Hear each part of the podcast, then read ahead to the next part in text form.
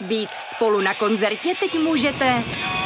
Třeba v tramvaji, na firemní poradě i tisíc metrů nad mořem.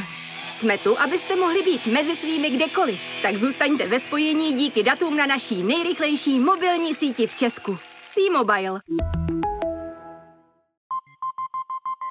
Necelý půl rok poté, co Miloš Zeman zvítězil v první přímé prezidentské volbě, novou hlavou českého státu se stává Miloš Zeman a usedl na hrad, jsem málem dostal infarkt. V životě mi nepřišlo moc zpráv, které by se mnou takhle otřásly. A se Zemanem to nemělo nic společného. Bylo dvacátého šestého června dva tisíce třináct a mě se silně rozbušilo srdce.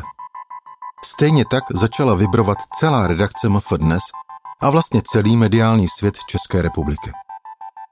Andrej Babiš koupil mediální skupinu MAFRA, vydává celostátní deníky Mladá fronta Dnes, Lidové noviny a provozuje třeba server i Dnes tečka cé zet a nebo hudební televizi Ó Čé Ká O. Jde o jeden z největších obchodů svého druhu u nás. Schválit ho ale ještě musí antimonopolní úřad. Přesně to pojmenoval tehdejší zástupce šéfredaktora Karel Škrabal. Vstup Andreje Babiše do MAFRY bylo jedenáctým zářím české žurnalistiky. Dalo by se říct, že tímhle tahem Andrej Babiš dokončil jakousi oligarchizaci svojí osoby. Nejdřív byl biznismen napojený na politiku, pak biznismen v politice a teď navíc biznismen v politice, který vlastnil média. Jeho moc byla na vrcholu. Pokoušel se ovládnout obě nohy, na které stojí demokracie, tedy politiku i svobodná média. Ale jak se do téhle pozice Andrej Babiš vlastně dostal? Seznam zprávy uvádí podcastovou sérii Jaroslava Kmenty Prohnilý. Deset let v podsvětí české politiky. Díl pátý. Boss Babiš. Z tohoto města posíláme pozdraví našim přátelům do Prahy a veríme, že se tak úprimně těší z České republiky, jako my zo svojho štátu. Rok devadesát tři se zapsal do historie Československa, ale i do života Andreje Babiše a mě. Andrej Babiš pár týdnů po rozpadu Československa založil v Praze Petrimex a poté i Agrofert. A já jsem nastoupil do Mladé fronty Dnes. Dodnes si ten první den pamatuju. Bylo krásné jarní ráno a já jsem kráčel do redakce, bývala tehdy na ulici Na Poříčí, naproti Bílé Labuti. Zhluboka jsem se nadechl a ve Walkmanu pustil kazetu. Poslouchal jsem tehdy hodně Vangelise. Přede mnou se otevírala nová budoucnost. V redakci jsme se snažili dělat a rozvíjet investigativní žurnalistiku. Andrej Babiš zase začal budovat své impérium. Agrofert. Mladý chytrý podnikatel načerpal zkušenosti ze zahraničního obchodu při práci pro státní podnik Petrimex. Několik let ho zastupoval v Maroku a po revoluci založil i jeho českou pobočku. Firma tehdy sídlila v maličké kanceláři na Václavském náměstí, kde měl Andrej Babiš i postel a sprchu. Tady začaly vznikat plány, jak ovládnout potravinářský průmysl a růst, jak jen to půjde. A tyhle dva plány, můj novinářský a Babišův podnikatelský, na sebe měli zanedlouho narazit. Kvůli desetiletím komunistické nadvlády u nás investigativní žurnalistika neměla žádnou tradici. Novinařina jako taková mohla navázat třeba na dobu kolem roku šedesát osm, nebo na emigranty vracející se domů, či na nezávislé tiskoviny kolem disentu. Ale investigativa tady byla v podstatě neznámé slovo. Museli jsme v sobě najít odvahu a schopnost šťourat pod povrch věcí, i když se to třeba oficiálním místům nelíbilo. Nebo jsme museli umět trvat na svobodném přístupu k informacím, nebo vyžadovat od politiků transparentnost. A hned rok po mém nástupu jsme kápli na velkou věc. Vytrvalými bolestmi hlavy a celého těla, poruchami vnímání, nevysvětlitelnou únavou, vyrážkami... Zjistil jsem, že naše československá protichemická jednotka naměřila ve válce v zálivu v roce devatenáct set devadesát chemické otravné látky Sarin a Iperit. Začalo se mluvit o takzvaném syndromu války v zálivu. Jenže americký Pentagon i české ministerstvo to tajili. Můj první velký případ. Donutil jsem svými články ministerstvo obrany přiznat barvu. Najednou jsem byl víc vidět, lidé na důležitých místech mě začali respektovat a bavit se se mnou. Díky tomu jsem začal mít mnohem lepší zdroje informací. A taky jsem si ověřil, že buldočí hon za pravdou ve smyslu mého oblíbeného filmu Všichni prezidentovi muži má smysl. Vy dva tedy chcete napsat článek o tom, že bývalý hlavní státní návladní nejvyšší úředník, který má chránit naše zákony, je lump. Tak to si dejte pozor. Andrej Babiš také nezahálel. Agrofert rostl a v roce devadesát devět už v něm se svými společníky hrál dominantní roli. V té době jsme už měli v Mladé frontě Dnes s investigativou první zkušenosti. Měli jsme za sebou i první velkou politickou kauzu. Odhalili jsme tajné financování O D S, což přispělo k pádu Klauzovy vlády. Kauza, která vedla k takzvanému sarajevskému atentátu a rozštěpu v O D S, podivné financování jedné z nejsilnějších politických stran a utajené konto ve Švýcarsku. Zjištění Jaroslava Kmenty. Tehdy jsme ještě nebyli žádné investigativní oddělení. Neměli jsme ani vlastní kancelář. Zaměření některých členů redakce se vyprofilovalo tak nějak organicky. Na tohle jsem se přesně chtěl právě zeptat, že jsem měl pocit, že tehdy to vzniklo tak trochu, tak jako spousta věcí v devadesátých hmm. letech, samopohybem. To je Michal Musil, můj dnešní kolega z časopisu Reportér a tehdejší redaktor Lidových novin a později zástupce šéfredaktora M A F R A Dnes. Protože vlastně my jsme v těch devadesátých letech dělali tu investigativní žurnalistiku tak jako na koleně a tak jsme, tak jsme ji všichni vlastně dělali jako uh, od srdce, že jsme chtěli být dobrý a že jsme chtěli něco odhalit. Chtěli jsme se do, dohnat těm vzorům, ale a bylo to živelný. A vlastně jsem to nebyl jenom já, bylo to třeba za začátku vlastně i Sabina Slunková, hodně Jirka Kubík a Janek Kroupa. Ale z tého pohledu by mě zajímalo vlastně, co pro tebe byla největší kauza, kterou jsme v Mladé frontě udělali, na kterou si vzpomeneš takhle uh, z těch dob. Jako pro mě úplně největší kauza Mladé fronty, ale to jsem tam ještě nepracoval, Mladé fronty Dnes, byl určitě Stanislav Gross a jeho byt. To byla věc, která vedla k pádu hmm. premiéra, což jako je historická událost. A má pravdu. To byla fakt naše největší aféra. Poslanci z řad O D S budou příští týden na schůzi sněmovny žádat premiéra Grosse, aby vysvětlil, jak získal peníze na byt na Barrandově. A taky jedna z prvních kauz, u které jsme naráželi na stopy Andreje Babiše. Někdy do roku devadesát sedm byl Babiš málo známý československý podnikatel, který v Praze spřádal plány na vytvoření petrochemického impéria. A rok na to začal splétat i ohromnou pavoučí síť vztahů s mnoha politiky. Už tehdy si budoval a upevňoval vztahy se Stanislavem Grossem. Ten byl tenkrát pouhým předsedou poslaneckého klubu Č S S D. Až o mnoho let později se mi podařilo vypátrat, že už od roku devadesát sedm sponzoroval Andrej Babiš tajně přes firmu v Panamě sociální demokracii. V roce devadesát osm pak vstoupila Č S S D do vlády a tak spolu s korunním princem, Grossem, stoupal i Babišův vliv. Stával se z něj velký hráč biznesu a vlivný politický podnikatel. Píše se duben dva tisíce a Stanislav Gross usedá do ministerského křesla. Moc nad rezortem vnitra mu dává premiér Zeman, stvrzuje prezident Havel. Babiš měl najednou přímý kontakt na vládu. Zasekával své drápky v politice chytře. Většinou se s lidmi z politiky scházel sám a tajně, aby o tom nikdo nevěděl. A jeho biznis rostl a rostl. Nezastavil ho ani pozdější pád nejmladšího premiéra, jakého kdy Česká republika měla. A to právě kvůli kauze, kterou jsme se svými články v M F Dnes rozpoutali my.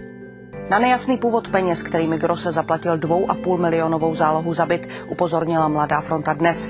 Deník vyčíslil, že Gross si za sedm let ve sněmovně mohl vydělat pouze jeden a půl milionu korun. Premiér tvrdí, že zbytek peněz mu půjčil strýc.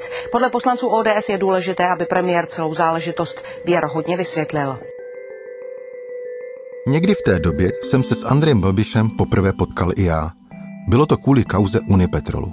Unipetrol vláda zprivatizovala až na druhý pokus. První soutěž v roce dva tisíce jedna vyhrála společnost Agrofert Andreje Babiše. Ten ale za šedesát tři procent státní podíl nezaplatil. Druhá soutěž už byla úspěšnější. Vítěz největší polská petrochemická firma P K N Orlen za Unipetrol v květnu zaplatila přes třináct miliard korun. P K N Orlen se s Agrofertem dohodla, že jim prodá podíly. Podle polského deníku podepsalo minulé vedení P K N Orlen s Agrofertem Andreje Babiše smlouvu o tom... Pokoušel jsem se tehdy rozklíčovat, co se při privatizaci společnosti, která se zabývá zpracováním ropy, vlastně stalo. Potřeboval jsem se s Andrejem Babišem setkat. Byl rok dva tisíce pět a já jsem se na naše první setkání připravoval skoro jako na rande. Tehdy jeden z deseti nejbohatších Čechů, bývalý obchodní delegát v Maroku a obchodník. To bude schůzka na úrovni. Takže čistá košile a učesat. Dělal jsem si legraci, že si snad radši koupím sako. Na schůzku jsem dorazil včas. A moje představa o noblesním muži s distingovaným vystupováním nemohla být realitě vzdálenější. Ty jsi to psal v knize, tu první historku, kdy jsi s ním mluvil. Jo, to bylo pro mě prostě setkání, jako, jako když bych to popsal prostě... Já jsem šel na schůzku s člověkem, který patřil možná v té době k prvním do desítky určitě nejbohatších lidí v Česku. A jsem si představil, musím se chovat slušně, jo, musím hezky mluvit. No a najednou jsem tam přišel a přede mnou prostě člověk, který mluvil jako ze čtvrtý cenové kategorie a, a mluvil jak kanál prostě, jo. Opravdu, jako já jsem se úplně styděl tam sedět, já jsem nahodil myšlenku, prostě si chci zeptat, no jaký jsou vaše e, kontakty s politikou, konkrétně se Stanislavem Grossem. No a co on řekl třeba o jeho manželce, o Grossově manželce, no to, jsem, to bych se styděl vůbec jako vyslovovat i před e, známýma lidma, on to říkal přede mnou jako novinářem, jo. A dával mi nějaký dokument, kde byly prostě nějaký, nějaká mapka e, biznisu a podvodů z, tý, e, z éry devadesátých let a měl fakt dokonalý informace, protože tohle byla e, jakoby v podstatě někde ze spisu, z policejního spisu. Fakt insider, dobrý informace. No, to, to jsou ty papíry. Papíry, ano. A řekl, a vy byste se měli radši podívat tady na ty, na ty mafiány, na toho Pitra s tím rázkem, ne? Tak podívejte. A když jsem odcházel z ty schůzky, tak jsem si říkal, úplně jsem se v, uh, otřepal a říkal jsem si, proboha, to není možný, já jsem se v nějakým snu. Tu schůzku jsem ještě dlouho zpracovával. Ani nevím, kolikrát jsem cestou zpátky do redakce přešel přes přechod bez rozhlédnutí. Už tehdy byl jasně zřetelný Babišův pohled na svět. On jediný je svatý, všichni kolem kradou a každý, kdo mu překáží nebo nehraje podle jeho pravidel, bude očerněn. Musel jsem hned začít psát, abych si v tom trochu udělal pořádek. Psal jsem ještě jako mnohokrát dlouho do noci. V roce dva tisíce pět mi bylo třicet šest let. Založil jsem vlastní nakladatelství a začal psát také knihy. Babiš zatím prosperoval. V roce dva tisíce devět kupuje nemovitosti ve Francii za tři sta osmdesát jedna milionů korun, ale ve volbách v roce dva tisíce deset oslabuje jemu nakloněná Č S S D. Babiš má sice pár známostí v O D S, ale tomu nestačí. A tak se rozhodl svou moc upevnit. Bylo to v roce dva tisíce jedenáct, když jsem odhaloval špinavosti kolem tehdejší vládní strany Věci veřejné. Na scéně se objevilo nové hnutí. Ano, dva tisíce jedenáct. Respektive nejdřív to bylo občanské sdružení.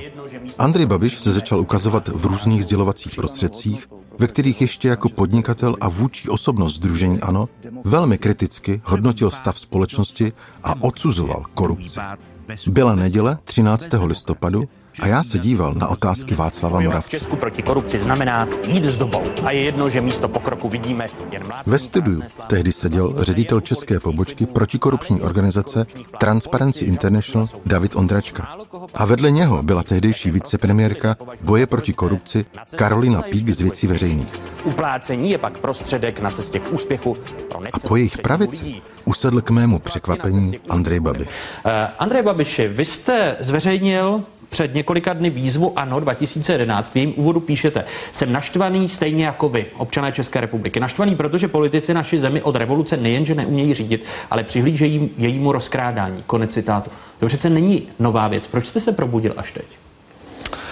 No, pane Moravče, já bych nejdřív poděkoval za pozvání, jako jste statečný muž a nevím, jestli nebudete mít nepříjemnosti z toho, že jste mě pozval. A, Počkejte, a mé statečnosti uvidíte na konci, jestli vy nebudete litovat, že jste tady. Ne, já určitě ne, jako myslím, že občané to jako ocenějí. Víte, my, my asi tady připadá, my žijeme v tady ve velký potěmkinové vesnici. Víte, ono ten korupční systém vlastně postihuje i informační systém, jsou do toho zapojeni různí lidé a my, my žijeme tady jedny hrozný lži. A vlastně... Trochu s úžasem jsem se koukal na ten program dál.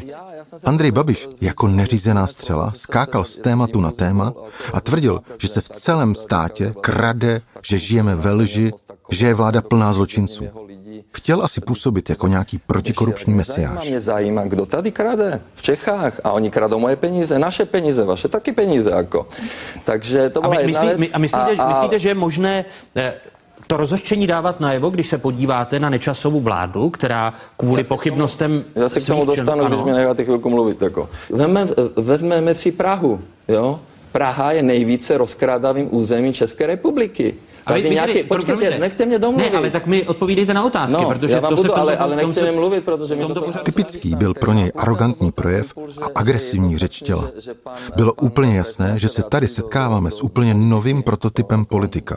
Přestože v tento moment ještě on sám jakékoliv spekulace o osobních politických ambicích zahrál do autu. Onoho sdružení nebo politické strany, kterou, kterou sám, kterou sám připravuje...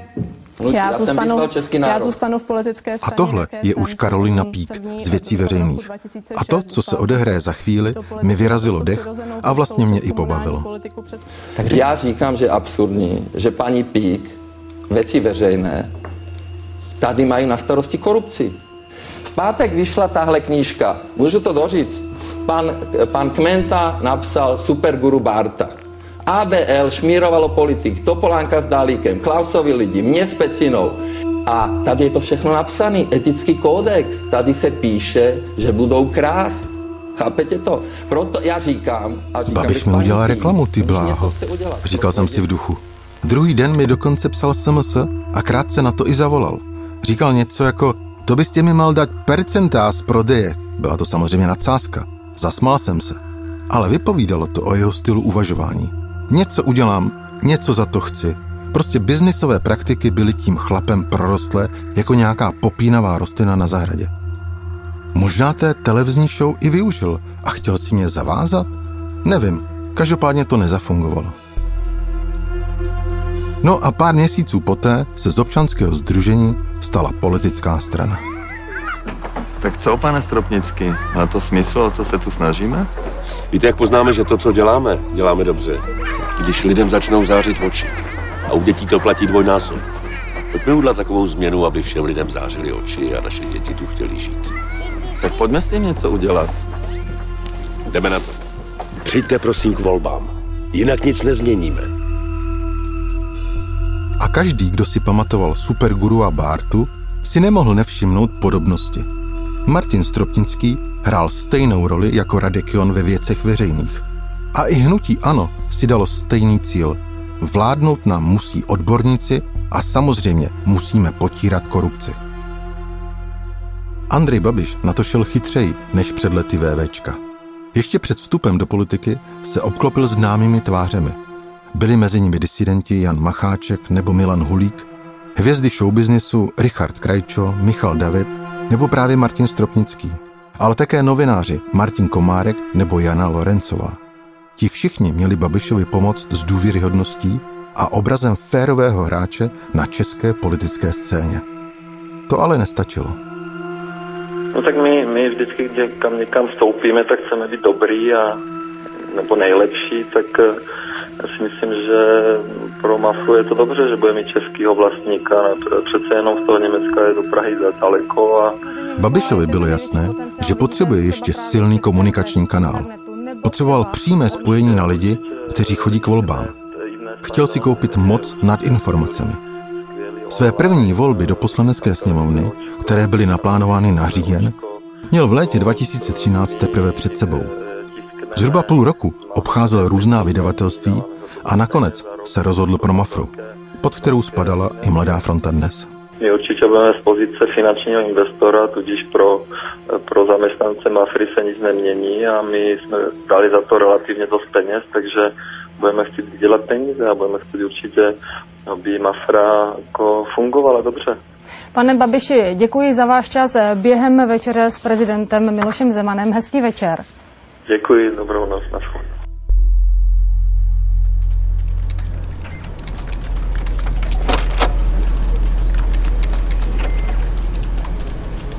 Ale pěkně po pořádku.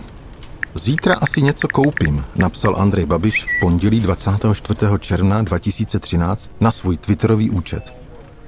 Nevěstilo to nic dobrého. V té době už se vědělo, že brousí kolem médií a spekulovalo se, že vstoupí do společnosti Ringier, která vydává bulvární deník Blesk a také například Reflex. Už druhý den ale bylo jasné, že to byla jen kouřová clona, zastírací manévr. Byl to šok pro politiky, biznismeny, ale hlavně pro novináře. Celá transakce proběhla nezvykle rychle a český management a šéfredaktoři jednotlivých redakcí neměli o jednání s Babišem vůbec žádné informace. Pamatuješ si na tu chvíli, jaká byla atmosféra v Mladé frontě vlastně, jak jsme to prožívali? Já jsem byl u, u šéfredaktora, u, u, u Čendy Roberta Čásenského a, a tam ještě byl nějaký novinář, já nevím odkud, který se bavil o otázce ovlivňování médií, politiky. A do toho přímo přišla, přišla zpráva, že se všichni ředitelé mají dostavit do šestého patra, mm-hmm. do, do vedení a že jim tam bude sděleno důležité oznámení. No a v tu chvíli už jsem věděl, co je. A pak vím, že chodil mail, mail a A ten mail samozřejmě to přece jenom přicházelo po nějakých mm. jako chvilkách, tak si to vždycky ty lidi přečetli a zezelenali. A výbuchy takového a, a potom, neštěstí, tragédie z různých kanceláří se vozívalo. A potom, a pak byla ta věc teda samozřejmě, že, že pak jako všichni šli mm. do hospody. Mm. Já jsem měl službu, takže já jsem mohl jít do hospody až po půl dvanácté. No a já jsem člověče, já si pamatuju, já jsem do hospody nakonec nešel, protože já jsem byl autem v Praze a... a vlastně jsem v sobě nesl tu, tuhletu bolest, jakože jsem se s ní nějak vyrovnával doma, si pamatuju. No, to, ten, ten alkohol to jako jenom odložil. Ta kocovina pak nebyla jenom způsobená alkoholem, samozřejmě. Hmm. Andrej Babiš bude mít to, s tou skupinou Mafra více než deset procent trhu tištěných médií. Tvrdí, že jde ryze o investorský tah s tím, že nechce být v žádném řídícím orgánu mediální skupiny. Ale já můžu tady veřejně prohlásit na... na zdraví mojich čtyř dětí a dvou vnuček, že já v žádném případě nebudu nikdy zasahovat do práce redaktorů Mafře. Ale ještě ten samý týden po koupi udělal první průšvih. V pátek ráno volal politickému redaktorovi Lidových novin Janu Kálalovi. Chtěl vědět, proč v deníku chybí zmínka o čtvrteční tiskové konferenci jeho politického projektu ANO dva tisíce jedenáct. A rozloučil se se vzkazem na adresu vedení redakce Lidových novin. Doufám, že kluci vědí, co dělají. Asi nevědí, s kým mají tu čest. Přinejmenším jeden novinář už ale odchází, a to vedoucí přílohy Právo a justice Lidových novin Tomáš Němeček, který získal hned několik prestižních ocenění, například před měsícem cenu Karla Havlíčka Borovského. České televizi potvrdil, že končí kvůli špatným osobním zkušenostem s Andrejem Babišem. Řada novinářů z médií koupených Babišem odcházela. A jemu došlo, že tohle přehnal. Svolal velké setkání s redakcemi Mladé fronty a Lidových novin, aby vysvětlil, že to takhle nemyslel. Zasedačka v M F Dnes, kde obyčejně probíhaly všechny výrobní a tematické porady, byla plná. Velká světlá místnost se spoustou oken a obřím oválným stolem uprostřed. Přišli všichni vedoucí rubrik, editoři, vedení redakce a další klíčoví novináři. Nikdo moc nemluvil. Všichni byli hodně nervózní. Pak vešel do místnosti Babiš. Opatrně a s jistou dávkou respektu. Měl na sobě elegantní modrý oblek, tvářil se jako Milius a usmíval se. Po dlouhém nesourodém monologu, kde se různě obhajoval a nás se pokoušel uklidňovat, jsme se konečně mohli začít ptát. Hned jsem z Babiše zkusil dostat, jestli plánuje noviny ovlivňovat. Tvářil se, že určitě ne. Když jsem se ale ptal, jestli mu nebude vadit, že o něm budeme psát jako o kmotrovi, Začala se celá zasedačka smát. Pak došlo na téma, kdo je kmotr. A já jenom přednesl známá fakta, že sponzoroval ČSSD a že pásl Stanislava Grosse. A taky, že udržoval vztahy s Ivanem Langrem a že podle mého mínění je i on sám kmotrem. Babiš ale trval na svém. Říkal. Kmotr je ten, kdo krade ze státního a ten, kdo ovládá nějakou politickou stranu. No, k tomu bych dodal, že ten výrok byl jako z věštecké koule. Mluvil totiž o sobě a o své budoucnosti. Babiš byl boss a choval se jako kmotr. Babiše tahle debata ani její tón evidentně netěšily. Možná byl zvyklý na to, že se s řadou novinářů zná, přátelsky si s nimi povídá a občas jim dá i zajímavý tip na práci. A snad si i myslel, že na té poradě budeme všichni vyskakovat radostí a vítat ho jako spasitele. Ale mně už to bylo vlastně všechno jedno. Byl jsem od první chvíle rozhodnutý, že v téhle redakci dlouho nebudu. Loučil jsem se s něčím, co jsem miloval, čemu jsem dal sedmnáct let života. A bylo mi strašně líto a smutno, že Babiš tohle všechno pokazí.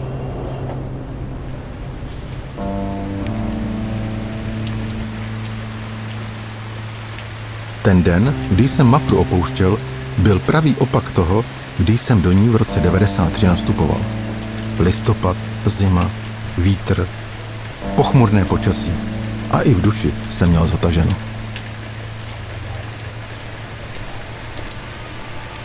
Jako obrovský fanda Coldplay jsem si nemohl pustit nic jiného než jejich Fix You. Měl jsem pocit, že se něco nenávratně rozbilo. A Bůh ví, jestli se to někdy napraví. Michal to měl stejně. Z fronty jsme tehdy odešli postupem času všichni, kdo odmítli ohnout hřbet před Babišem.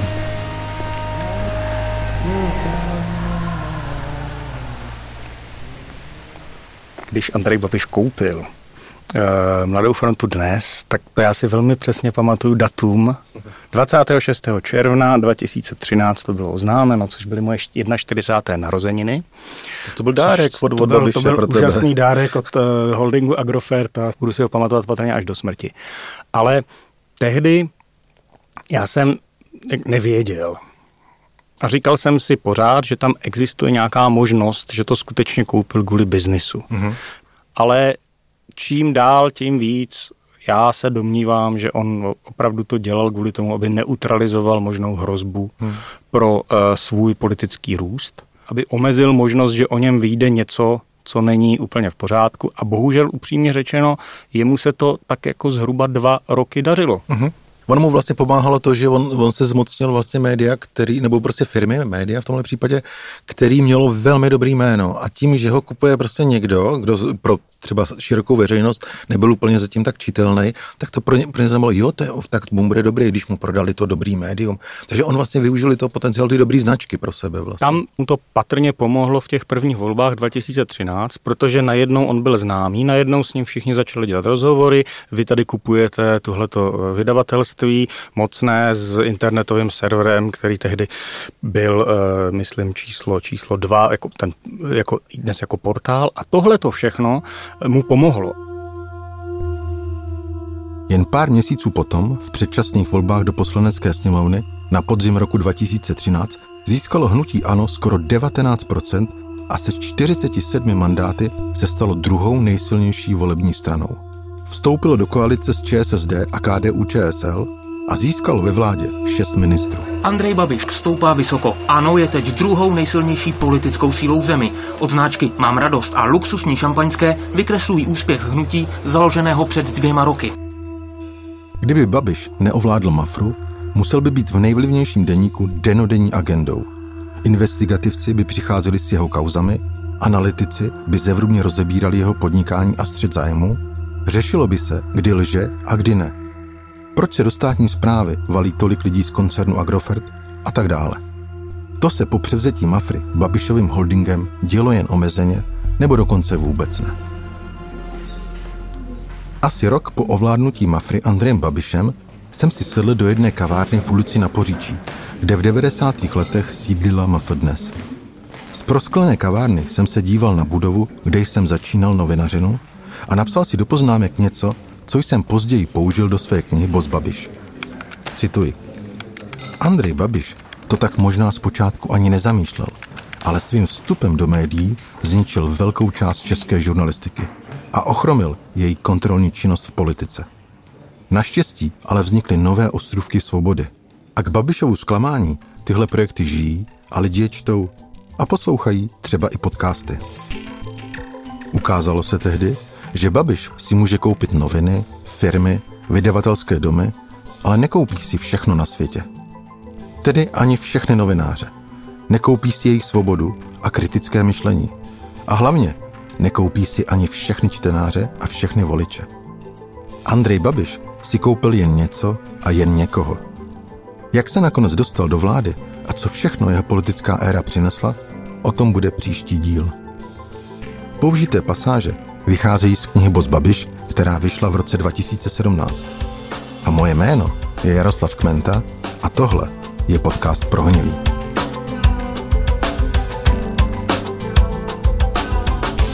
Slyšeli jste pátou epizodu podcastové série Prohnilý. Ve spolupráci s podcastovým týmem Seznam zpráv vyrobilo Storylab Audio. Režie a zvuková dramaturgie Damian Machaj, scénář Petr Koubek, hudba a sound design Ivan Horák, rešerše Karolina Veselá, producent Hanna Němečková.